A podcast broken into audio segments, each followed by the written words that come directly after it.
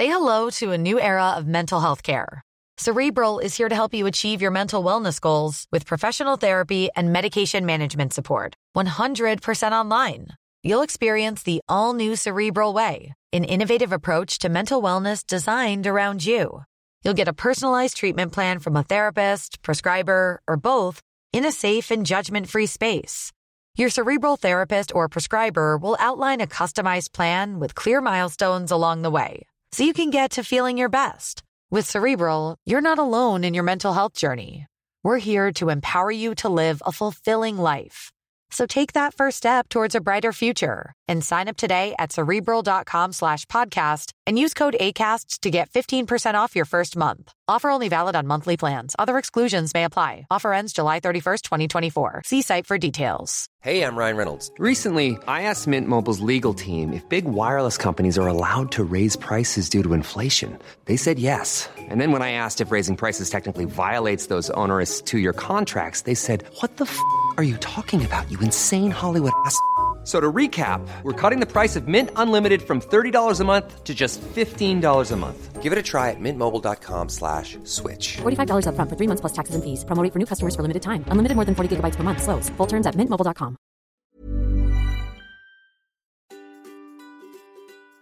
Hello and welcome to the Calmer You podcast. This is your host, Chloe Brotheridge. I am a coach, I'm a hypnotherapist, and I'm the author of two books, The Anxiety Solution and Brave New Girl. Welcome. Thanks so much for listening. This podcast is all about helping you to become your calmest, happiest, and most confident self.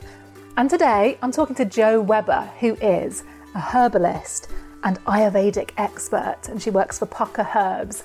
And we have a brilliant, fascinating discussion about things like can herbal remedies really work? And how do they work in the body? We talk about Ayurveda and how we can use this ancient knowledge to help us in our modern lives to feel calmer and to manage anxiety. Jo shares the best herbal supplements for keeping you calm. Plus, she shares her top practical tips for creating calm and balance in your life. And I absolutely loved this advice that she gave. I'd love to invite you to head over to my website, calmeryou.com forward slash free. And if you enter your details there, I will send you a free anxiety toolkit full of resources to help you to become your calmest self. So let's get into the interview with Jo Webber. This week's episode of the Calmer You podcast is sponsored by Pukka Herbs. I'm really excited to share that Pukka have launched a new tea, Peace, an innovative hemp blend to promote calm, which can be enjoyed throughout the day. It has become part of my routine to enjoy in stressful moments or when I want to switch off after a day of work. Even its beautiful packaging has a calming effect when I see it on my shelf. Peace tea truly is nature's antidote to everyday challenges. The ingredients are 100% organic and ethically sourced, which means it's not only great for you, but also the planet. So, Peace Tea contains ashwagandha, an ingredient I recommend to all my clients. It naturally improves energy and calms the nervous system. Chamomile, one of the most widely used relaxing herbs around the world, and hemp leaf, a variety of the cannabis sativa plant species.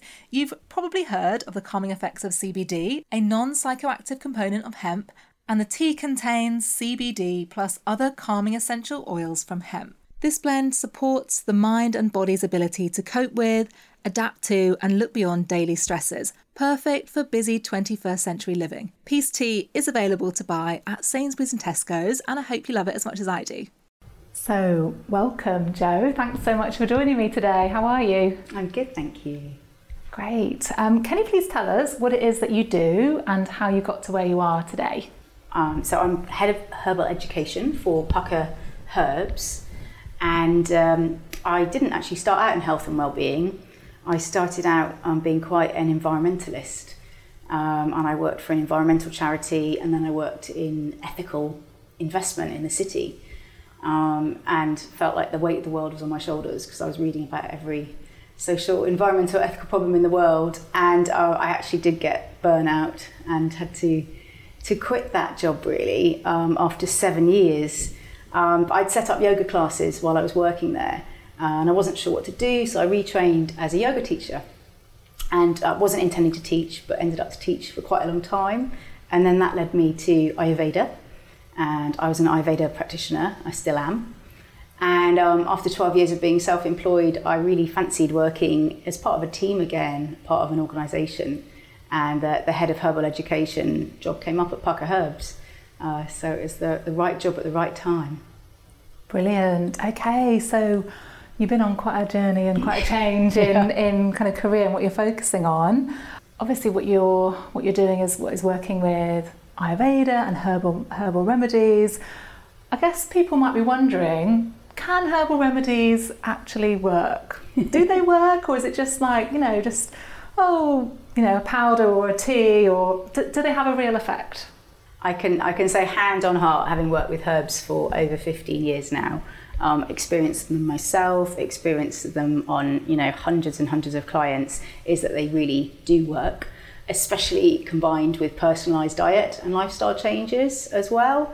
Um, but I'm always humbled by how incredible um, healing herbs are and how much they can do for us. So it's not as if we can necessarily just take a, I don't know, a a herbal remedy and be cured.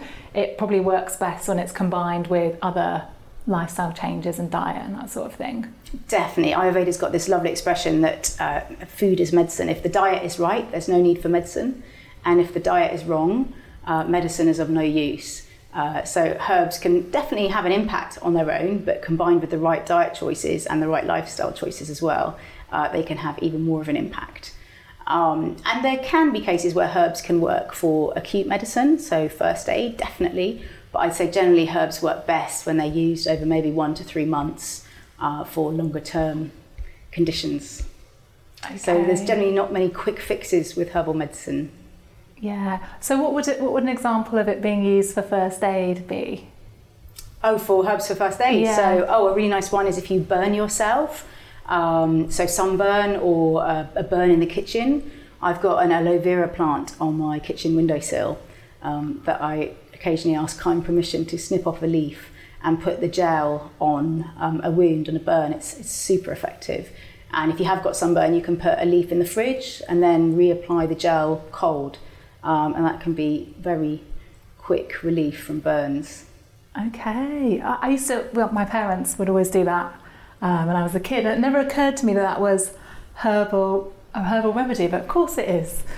C- can you share a bit about how herbal medicine has been used traditionally and where it, how did, where does it come from? Who, who invented it? Do you see what I mean? So, herbs have been around for a very long time, and there's herbal medicine traditions on every continent in the world. Um, the earliest actual evidence we have of humans using um, herbal medicine is from 60,000 years ago. There was a Neanderthal grave, and a guy was found buried with certain very specific herbs for physical and effects on the mind as well um, that have been very purposely put there. So that's quite nice, the sort of earliest evidence, if you like. Um, but we have written evidence going back 5,000 years from traditions like Ayurveda, um, the Indian science of wellness and traditional Chinese medicine, um, Tibetan medicine, um, Australian Aboriginal medicine, um, Aboriginal medicine in South Africa. Every continent has its own native tradition going back thousands of years. So humans have co evolved um, with plants, if you like, using herbs the whole way along. And would it have been that they would, I don't know, by trial and error almost, have discovered these things and it would have got passed down through the generations and they figured out what worked? Yeah, I think so. Um, for me, what is really fascinating is that different um, traditions around the world use the same specific plant for very similar things, and these cultures have never had contact with each other. So it, it's amazing this knowledge is known in different pockets around the world. And um, many of these herbs are used um, in pharmaceutical prescriptions today. And about 80% of the herbs that are used in pharmaceutical prescriptions are used in the same way that the traditional um, cultures used them. So there is this real sort of lineage of knowledge, if you like. Oh wow! Okay, can you give an example of that? What, what's an example of something that's used in a pharmaceutical way now? Well, some some herbs are still derived. So quinine, which is used to treat malaria, that is from the bark of a tree, and morphine, which is used to treat pain, that is still derived from an opium poppy. So some herbs are directly still derived from the plants, whereas others are you know, the knowledge has been used in a different way um, by the pharmaceutical industry. But I think a really key point um, to make is the, the World Health Organization, the WHO, they estimate that 80% of the world's population are still dependent on herbal medicine as their primary source of healthcare. So it's quite wow. hard to forget that, and easy to forget that in, in the West, where herbal medicine's very much been sidelined by the big pharmaceutical companies. But in many, many, many parts of the world, most of the world, in fact, herbal medicine is the first course of call. That's amazing. That's absolutely fascinating. How do herbal medicines um, work in the body? How do they impact us? Okay, so herbs um, and plants contain many plant chemicals, um, constituents, if you like. So, a herb like turmeric contains about 230 different compounds, and these have an effect on biological systems, much in a similar way to pharmaceutical herbs having effect, pharmaceutical drugs having effect. But it's thought that they're often working more synergistically because they're natural substances. Um, some of them are, are, food, in fact. Many of the, the herbs that I prescribe, you, you've probably got in your spice rack at home as well. Um, so the idea is they're working more synergistically with the body's natural processes as opposed to, say, um, some pharmaceutical drugs, which might have more of a sort of blocking action um, rather than working with the body systems. I once heard, I don't know where this comes from, someone said that f- think of food as being like a chemical messenger, sending you know messages to your body to, to do different things. And I think we don't often think about food being that way, that it can, I don't know, switch on and off you know our gene expression and yeah. have all these different effects. And I think I suppose do you think we need to have respect for herbal medicine? Because it's easy to dismiss it as oh it's just a herbal medicine but actually they can be quite powerful almost to the extent where are there even some dangers to taking them ever would you say? I think it's really important to point out that herbal medicines help heal because they have an effect. Yeah. Um, I think they definitely have fewer side effects than pharmaceutical prescriptions. That's that's one of the differences. Is because they're working more with the body. There tend to be fewer side effects. Um, but I would always say there are some herbs that don't suit everybody. So you might just have an adverse reaction to that herb, and we'd have to find a different herb for you because we're all different. Um, I would also say if you were on any um, prescription medication to check with your doctor because if the herb and the prescription medicine are trying to do the same thing, like lower blood sugar levels, um, there might be an enhanced effect. So you might need to take less of that prescription medicine, for instance. Um, so it's always important to let your doctor know if you're thinking about taking some herbs. Um, and if you have got quite a serious health problem, it's always good to go and talk to a herbal or a health practitioner as well to get some guidance along the way. Okay, that's good to know. That's good to know. Um, what types of herbs do you commonly recommend to people? So, digestive problems are so common today. I'd say um, most people who come to see me, even if it's for you know a skin complaint, um, there's a digestive issue going on there. Uh, so that's something I really like to address first, is to get the digestion working well and strong because if that isn't happening, if you give someone the nicest tonic herbs in the world, if they're not able to digest those tonic herbs, they're not going to get those full benefits. Um, and also, there's just been an explosion of interest in this area of the microbiome, um, the, the bacteria in our gut, how they can affect um, so many aspects of our health and well being today. Um, so, again, that's really nice backing up Ayurveda's traditional view of um, about 80% of problems starting in the gut, and now we've got all this modern clinical research backing up the importance of digestion. So I'd, I'd, start by strengthening someone's digestion, and this is where your spice rack comes in: is using herbs like cumin, ginger, coriander, fennel, cinnamon, cardamom, all the aromatic warming herbs as well. Um, turmeric has been shown to be a prebiotic, so helping to support the health in your microbiome now. Um, so all these wonderful digestive spices um, that are food, essentially. We're adding them to our, our recipes as well. Um, but they work really well to help strengthen digestion and allow us to assimilate the nutrients from food. I love that that there are things in our spice rack, you know, that we've already got in the cupboards that we can just be incorporating that can help with digestion. That's so I will Such a just good thought. add a little caveat there that, that last time I looked in my mother-in-law's spice rack, there were some herbs that were from the 1980s. Oh wow. So there was some vintage spices in there. so to get this therapeutic effect, you want to be using. They can be dried, but I, when I say fresh, they under six months old. Okay. Um, so just try and buy small amounts often, so that you know the herbs aren't sitting around for two or three years. Um, and I'd really emphasise the importance of buying organic herbs and spices um, if you want to get the most healing effect. Um, and it's for the health of the planet and for the health of ourselves. Those two are so inextricably linked. Um, so buy buy fresh and often, and buy organic. Okay, that's really good to know. Really good to know. Can we talk about turmeric? I like a turmeric latte. Um, I actually put a recipe for that in uh, my book, The Anxiety Solution, because I looked into it for anxiety, basically, turmeric, and how that could potentially help. Um, it'll be something to include. Can you tell me a bit about turmeric and what the benefits are and that sort of thing? Sure. So turmeric's one of our, we call it one of our hero herbs at Pukka, in that um, it's such a universal panacea. It's got a long traditional use by uh, Ayurveda as well as traditional Chinese medicine and other traditions. Um, so we know it's, it's safe, it's got a long history of human use, and it really is this universal panacea um, which can help so many health problems in the body, um, primarily due to it having this really potent antioxidant effect and also it helps encourage a, um, healthy inflammatory response in the body as well. Um, so it's, it's, it's like it helps protect each of our cells as well as rejuvenate our system as well. Pretty Okay. powerful in one herb. Sounds sounds good. Yeah, I'll keep on with those turmeric lattes. What's the problem with inflammation? Why is it good to have things that are anti-inflammatory? Okay, so inflammation is something that our body naturally does if we get a splinter in our finger or we're exposed to a toxin.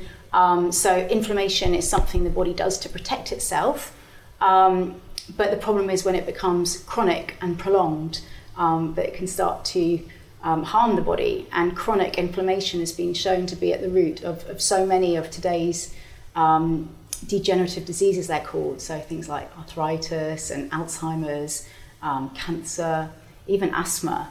And what's super interesting is that countries in Asia, where they're regularly having, um, say, a teaspoon of turmeric a day as part of their natural diet, they've got much, much lower rates of these diseases than we do in the West, where we're not necessarily having a teaspoon of turmeric every day. Okay, so we should just be loading up on turmeric. Can you take? Can you overdose on turmeric? I'd say I'd say half a teaspoon to a teaspoon a day would be a good dose as Okay. food. Um, obviously, if you have got a chronic inflammatory condition, something like inflammatory bowel disease, and you're working with a practitioner or reading up about it, then you might want to take um, turmeric combined with other herbs or in a higher dose. But for healthy people, every day, you know, half a teaspoon to a teaspoon, that's a, a good amount. That's very manageable. That's very manageable. My my boyfriend can go a bit a bit excessive with things. Like if he starts taking like a I don't know, we've got a massive bag of turmeric at home and he like just ladles it in everything and I'm like, don't want to probably don't need that much. Yeah, Um, yeah, because it, it is it has an effect, and I think there is this thing that oh, because because I can buy it in the supermarket, I can just take loads of it and it won't do me any harm. Um, you know, for for some people that is going to be too much turmeric if they're having like you know 10, 15 cups of Yeah. turmeric tea a day. um, so you know everything in moderation. Um, and I guess the other thing to point out about turmeric is at Pukka, we're really obsessed with using the whole root, the full spectrum, just like nature intended. Um, so I think I mentioned earlier that turmeric's got over 230 compounds in the root.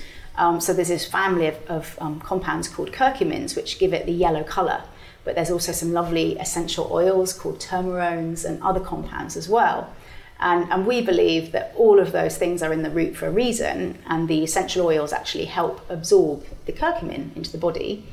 Um, but there's a bit of an obsession with just taking out the curcumins um, and taking that as an isolate, which in a way is what the pharmaceutical industry would do. They'd look at a herb and they'd just take out what they think is the active constituent, maybe one or two parts, and they ignore maybe 99% of what is left in the herb.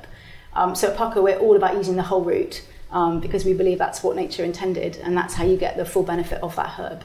Yeah, that makes so much sense, doesn't it? Because I think we think as human beings, we're so smart, we're just going to extract, you know, this one thing from a plant and, you know, think that it's going to have the same effect as the way that things work synergistically, and it's much better to have things in their whole form. Um, what about other things that you might recommend for anxiety specifically? Are there certain herbs or I don't know supplements that you recommend for that?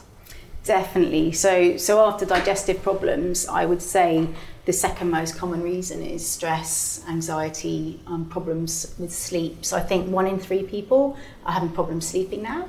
Maybe wow. not every day, um, and yeah. one in six people are recorded as being affected by stress and anxiety. So those are massive numbers. Um, and obviously, you can help support digestion and get their guts functioning and their microbiomes in a good place to support what's known as the gut brain axis now. But then you want to go deeper. And a wonderful class of herbs that I find so helpful for this are called adaptogens. And they do what it says on the box, if you like. They help us adapt to stress and change. And modern life is really stressful.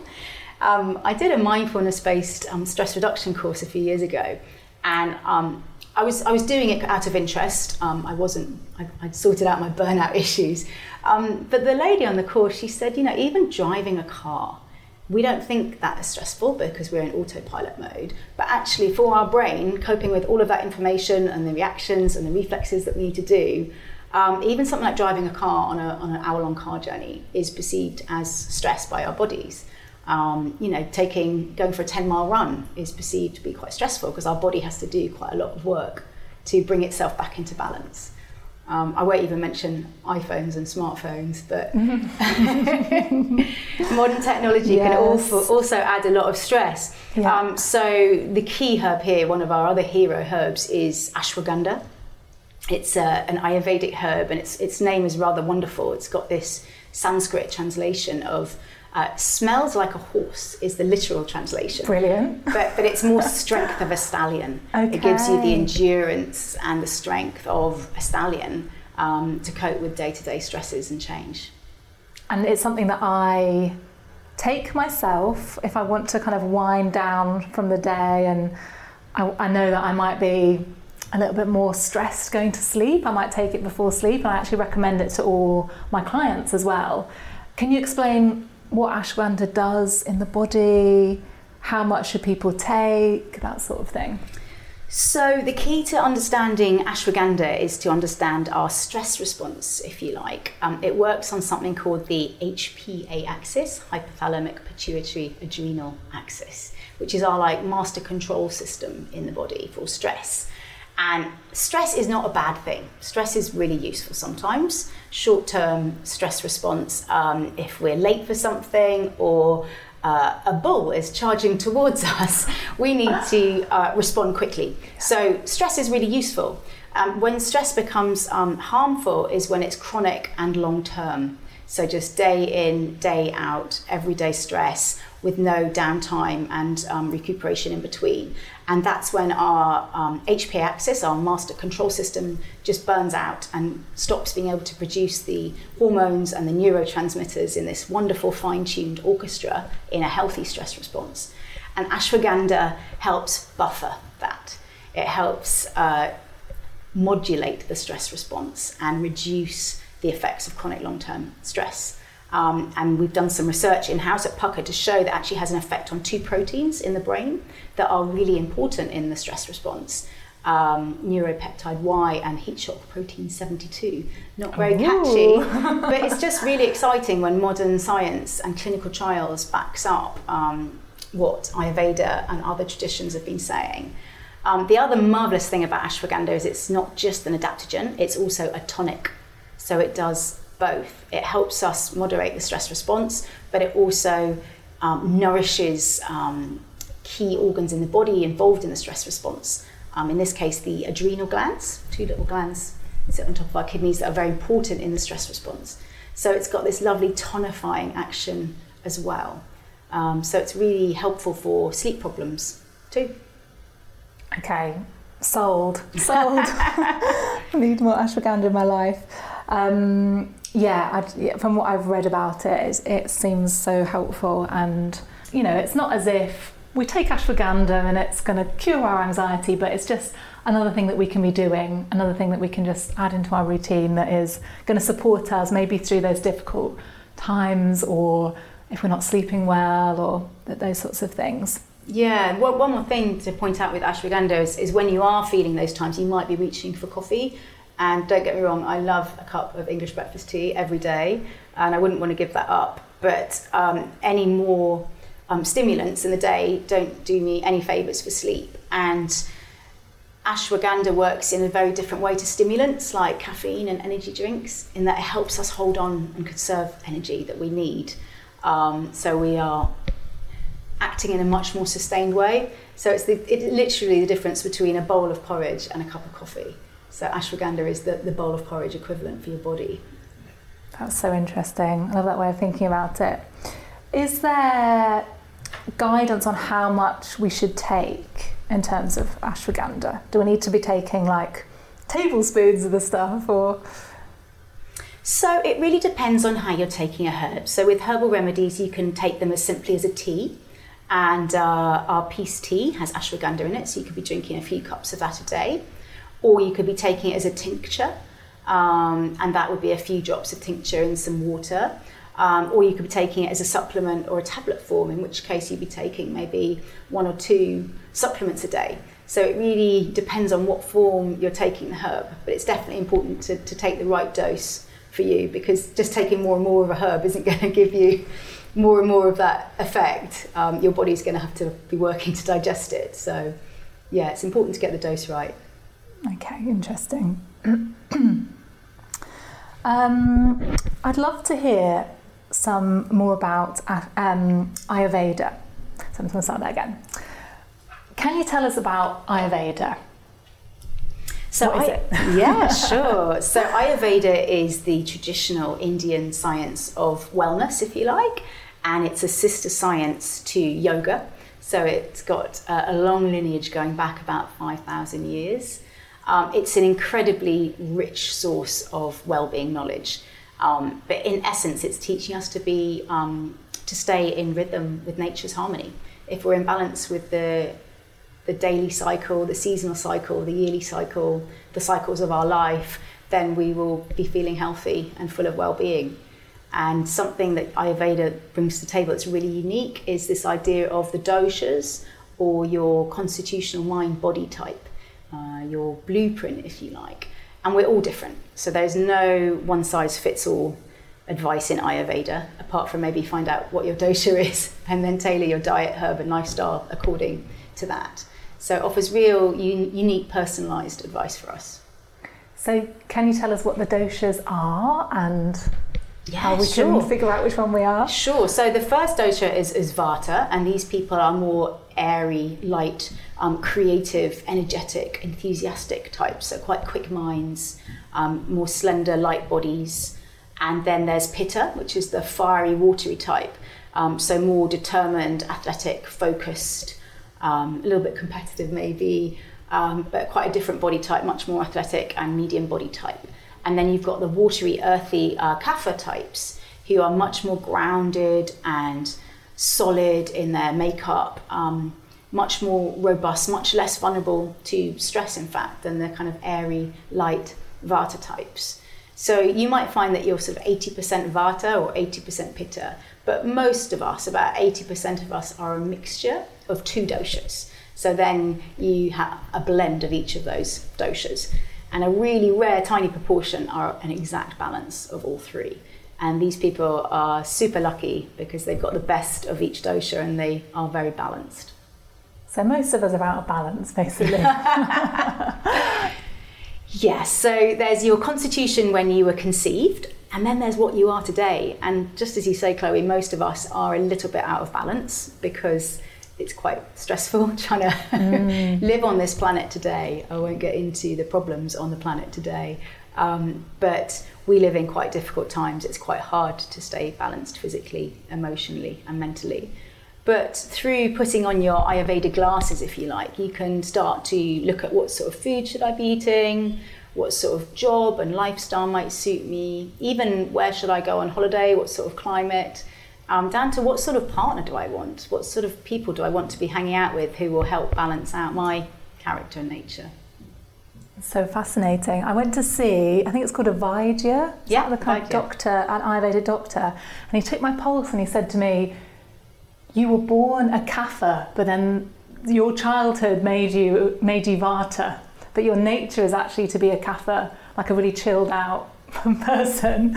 But basically, things that happened as a, as a child has made you anxious or more stressed.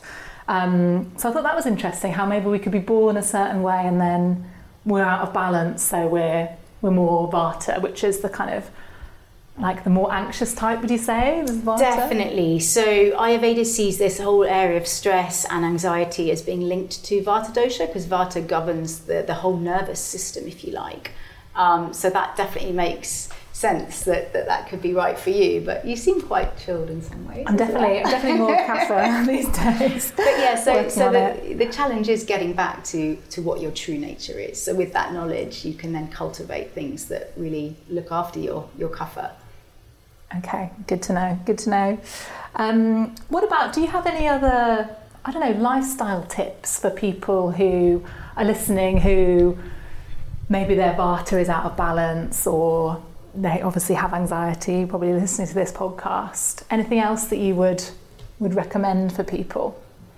So I think a really interesting area at the moment is this um, area that's called circadian medicine. Um, so Western science is getting interested into cycles of nature and how things change during the day, um, to the point that you could take a pharmaceutical medicine at a certain point of day when, say, the liver is active and reduce the dose, um, because our bodies are really changing. And Ayurveda had that 5,000 years ago by saying certain things should happen at certain times in the day. Um, so it's really nice to get up around sunrise um, when nature is awaking to the world and also be asleep um, as soon as you can around 10 o'clock. And I can't overemphasize how many problems are made worse by lack of sleep and how getting more sleep can improve so many health problems, especially anxiety, stress, and depression.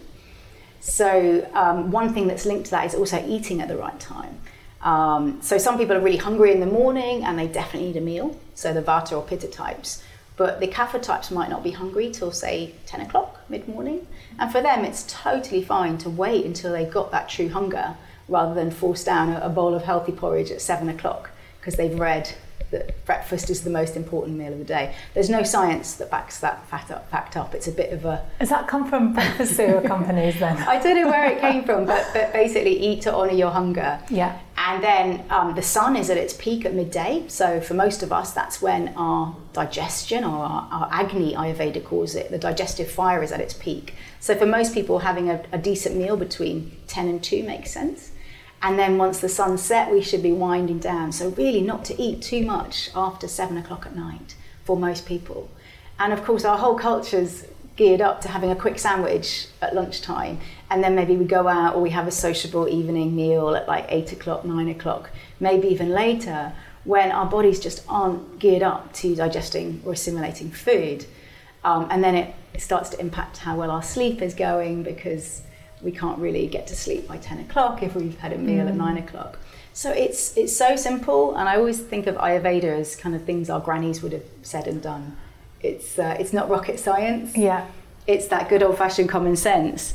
Um, so having a really good daily routine, and also when the seasons change, just tweaking our diet, eating. We're coming into autumn now, which is a time of year when Vata can aggravate a little bit because it's quite cold, dry, airy, windy. If you think what happens to the leaves on the tree at this time of year, they kind of dry out. So um, we can tweak our diet to much more nourishing, warm, oily foods, soups, stews, casseroles, risottos, those kind of foods with lots of healthy oils. That's the perfect food for this time of year. I'm just thinking about the advice my granny does give me, and she does say, just have a soup in the evening. You know, she always goes on about that. So Yeah, yeah. most most grannies are quite Ayurvedic; they just don't realise it. And it reminds me of a, a point I was thinking about earlier: is that all we had until three generations ago was herbal medicine. And I think it's really easy to forget that because big pharmaceutical companies are so powerful, and we've been brought up to sort of think there's a kind of over-the-counter remedy um, from the drugstore for this, but that's really only been in the last two or three generations. Um, so I think we're almost um, the lost generation that hasn't been brought up with grandparents foraging and making their own elderberry syrup and home remedies. um, and using all the old remedies we used to have. So I think it's great that there's this resurgence of interest, people um, rediscovering herbal remedies in this way. Yes, I've even heard that drug companies are going to the indigenous people in the Amazon jungle and getting all their ideas about their medicines and their um, yeah, all the herbs obviously and plants that exist in the Amazon jungle. And it doesn't seem very fair that they're just stealing that and taking that. But you know, the drug companies are going to herbal medicine to get to get their latest drug ideas. Yeah, some people think they're running out of ideas, possibly. Right. so at the moment, there's, there's about 400,000 plant species in the world, and about 28,000 of those are currently used for some medicinal herbal purpose. So there's an awful lot of herbs that haven't been studied or explored. Um, so there is this kind of search on for the next cure for a type of cancer. Um, but looking at sustainability is of concern that, that one in five plants is currently facing extinction. So it's even more reason to protect areas, um, really rich biodiverse areas like the Amazon, because who knows what cures are waiting undiscovered within. Mm, oh my gosh, yes. Um, amazing. This has been so, so interesting. Um, can you share a bit about um, where people can find out about what their dosha is if they want to? Because we were talking about this before we started recording. Yes, of course. So if, if the uh, discussion of the doshas and what mind body type you might be has piqued your interest, you can go to pukkaherbs.com and sign up to what we call the collective. And that's a 12 week journey where you do a little quiz um, of 18 questions um, to get an idea of what your dosha might be. And then you get this lovely um, tailored advice on diet, herbs, lifestyle, what sort of yoga might be best for you, um, if you've got children or no children in your life, what sort of dosha they might be, because it can be really helpful when you're looking after children to know what sort of food they need and when.